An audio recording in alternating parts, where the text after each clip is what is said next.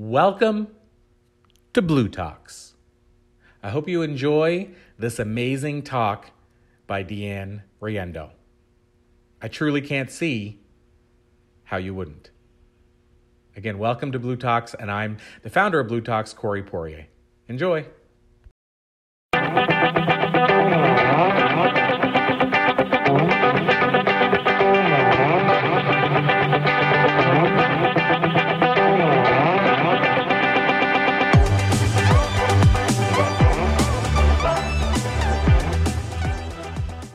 I've been observing people lately, and I've been observing myself lately. Do you guys want to know what I've uncovered? Do you guys want to know what I've discovered? Yeah. Yes? Yes. I don't know. It's pretty big news. Ah. The zombie apocalypse is already here. But we're not after blood and flesh, people. Mm-mm. Instead, we are after the likes, the follows, the hearts. Corey talked about the endorphin rush we get. We become addicted. Maybe happiness is in this pizza pizza. Maybe it's in this bottle. How many of you can relate to this? We are so busy escaping the present moment. We are so busy living over here in the future and back here in the past that we are not being present. We are not connecting to one another. We are not connecting to ourselves. Eckhart Tolle says the presence is all we ever really have. Right now is what we have. This exact moment is what we have. About the last time you lost your car keys or your cell phone. Maybe that was this morning. In fact, some of you right now are probably thinking, actually, where is my phone? I, see, I see you guys shuffling around. I mean, I'm guilty. I lose my phone and my car keys all the time. It's because I have a Mary Poppins bag. There's so much in there. Can pull a lamp out of that thing. I spent most of my life being a zombie, being unconscious, searching for happiness. In 2013, I had just had my second child. It was a son. And that meant I had the million dollar family. It also meant that my life would be forever changed. You see, I became a millionaire. I had a successful career. I had the perfect family, the perfect house. I drove a BMW. From the outside, everything looked really good. People would say, DeeAnne, life is going so great. And I'd say, Yeah, it's great.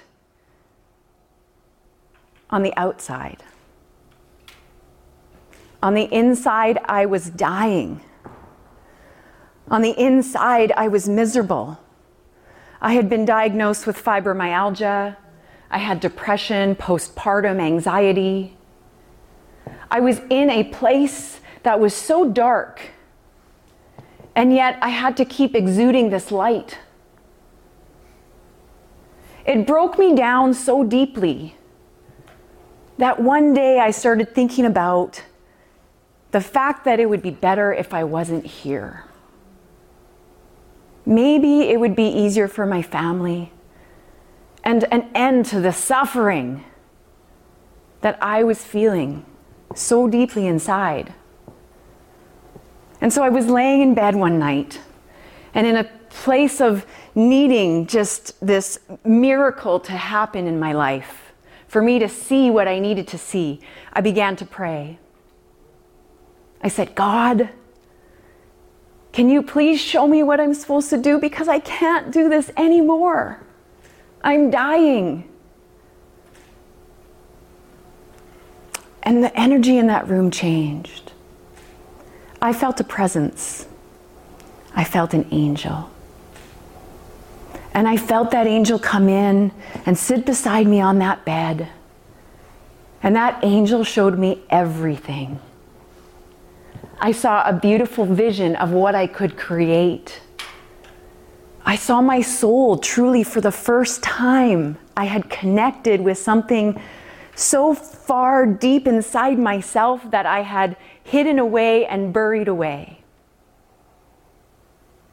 And the beauty in that experience, in that divine intervention, was this I had an opportunity to create meaning in my life. I had to run towards my soul. I had to face those things that were so deep inside me that I had stuffed away for maybe maybe past lifetimes and particularly this lifetime. I had to dig deep. But you know what? I was ready for it because it was either death or enlightenment. I chose to run towards my soul. So, I'm going to share with you the solutions that I have to this zombie apocalypse, okay? This is the cure, people. We do ridiculous things to resist going inside our souls. After all, the, the path to our souls can be painful, and some of you can relate to this pain. If only we could see the glory of what treasures lay beyond the pain, we would run towards our souls. And so, my first piece of advice for you is to run towards your soul. Do not worry about the pain and the suffering on the way there. That's part of the process and it's beautiful. Run towards your soul. Now, this next one, I am a really big fan of Re- Reverend Michael Bernard Beckwith. You guys know who that is? Yes. Mm-hmm. Yes? Yeah. Okay? And he says this when you believe more in what you don't see than in what you do see, then what you do see, you won't see, and what you don't see, you will see. Let me break this down a little bit for you. Okay? This is a tricky one. Hey? The more we believe in the things beyond what we see with our narrowed lens and our narrowed view, the more we believe in the possibilities of what we can create and manifest for ourselves, the more we believe in the love and the faith and the hope, the more clear this world gets. I had the privilege of going to Mexico this summer. My partner has a house in a place called Mulegé. Okay, it's on the Baja Peninsula. It's a little village. It's not touristy at all. And so we heard about this beach with all these wonderful shells. Okay, all shapes and sizes. But we had to venture a little ways to get there. So we go to this village, we figure out we have to go down this dirt kind of sand road through the desert, and we drive about 20 miles through this desert, hoping that we'll find this beach. And we find this beach, there's nobody there, it's complete isolation. And we are excited. We're like, this is great. Like, we have the beach to ourselves. Let's go get some shells. So we get out of the truck and we go and collect these shells, and it's so hot. It's 42 degrees, 108 Fahrenheit, okay? And we hop in the water, cool off, and we're like, it is just too hot. Let's take our shells and let's get out of here. So we hop in the truck and we go to leave, and our tires begin to spin. That's okay, we're from Alberta. We can get out of anything, okay? And so we're trying to get out, and the harder we try, the deeper we sink.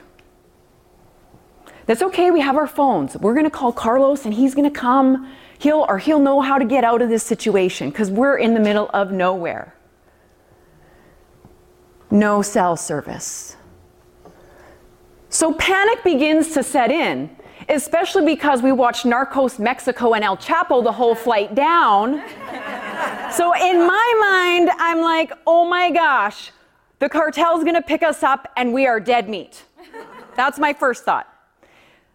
And then I get past that fear and another fear comes up we are going to die of heat stroke, and my legs are going to be so chafed from these jean shorts I'm wearing. I'm in trouble. I'm in big trouble. And so, again, fear is just kind of taking over. So I push fear aside. And we pack up what we think we might need. We're, we, ha- we take as much water as possible. I grab a towel in case we need shade coverage. Like, I don't know. I've never walked 20 miles through a desert before and in 108 Fahrenheit. And so we get these bags and we start walking. And something inside me reminds me that I'm not seeing the full picture here, that I'm just seeing a very narrowed view. And so I begin to do what I always do when I need help, and I begin to pray. I said, Angels, we need a solution to this problem right now. Show me a way to get out of this.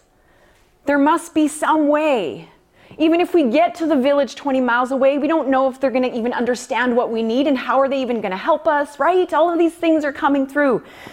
And so I say, angels, please come and help us, get us out of here. And we walked about 10 more yards as I focused on this intention. And over the horizon comes a white, one ton dually pickup truck with a winch on the front. Amen. Yeah. What are the chances? And some of you might be saying, oh, coincidence, okay. But I believe that I asked for that Savior. And that man was so gracious. He helped us, he pulled us out of that sand. And there were no problems.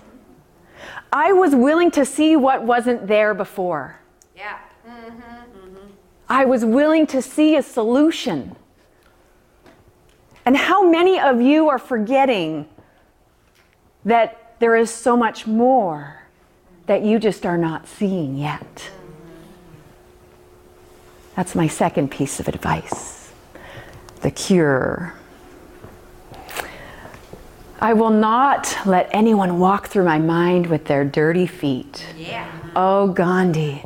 Yes. And it's not just about allowing other people to walk through our minds. How many of you walk through your own mind with your own dirty feet? Yes.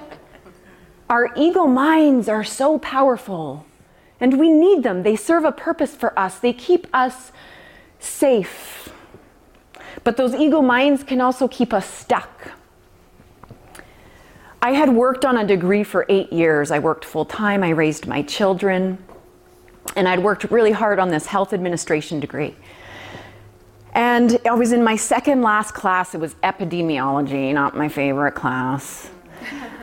And I went and I wrote my test, and I felt pretty good. Like it was a little bit tough, but I felt pretty good and I failed. For the first time in my life, I failed an exam. And I was devastated. But that's okay, I got a rewrite, rewrote with flying colors. However, it came to the very last course in the degree. I'm at the finish line, folks, I'm almost there.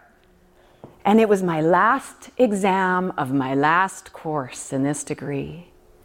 And I went in to write this test and I could feel the anxiety. And I could feel my ego mind starting to say, You're never going to make it. You're going to fail this one too, and you're going to have to rewrite. And if you rewrite, then you might not make it. And this started playing in my mind. I wrote the test and I felt so devastated by the time I was finished. I had convinced myself that I failed.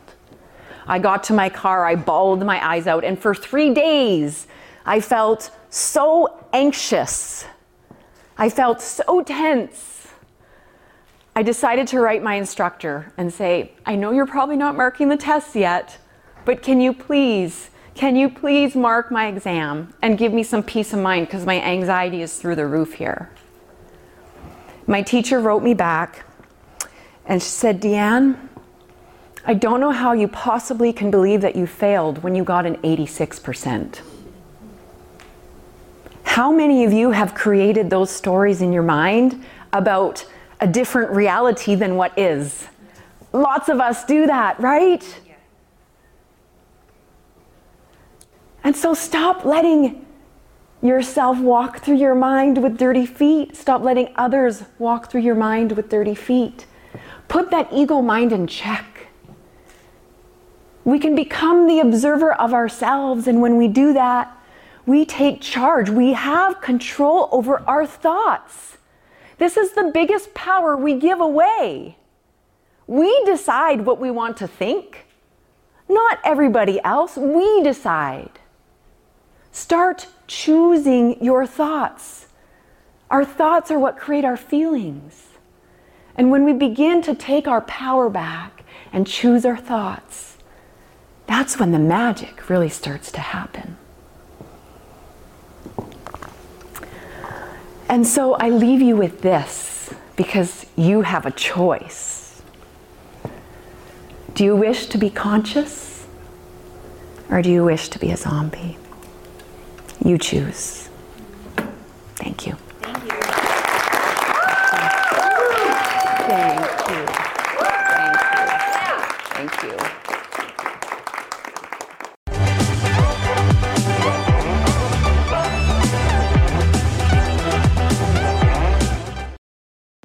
You can learn more about DeeAnne Riendeau at yourholisticearth.ca.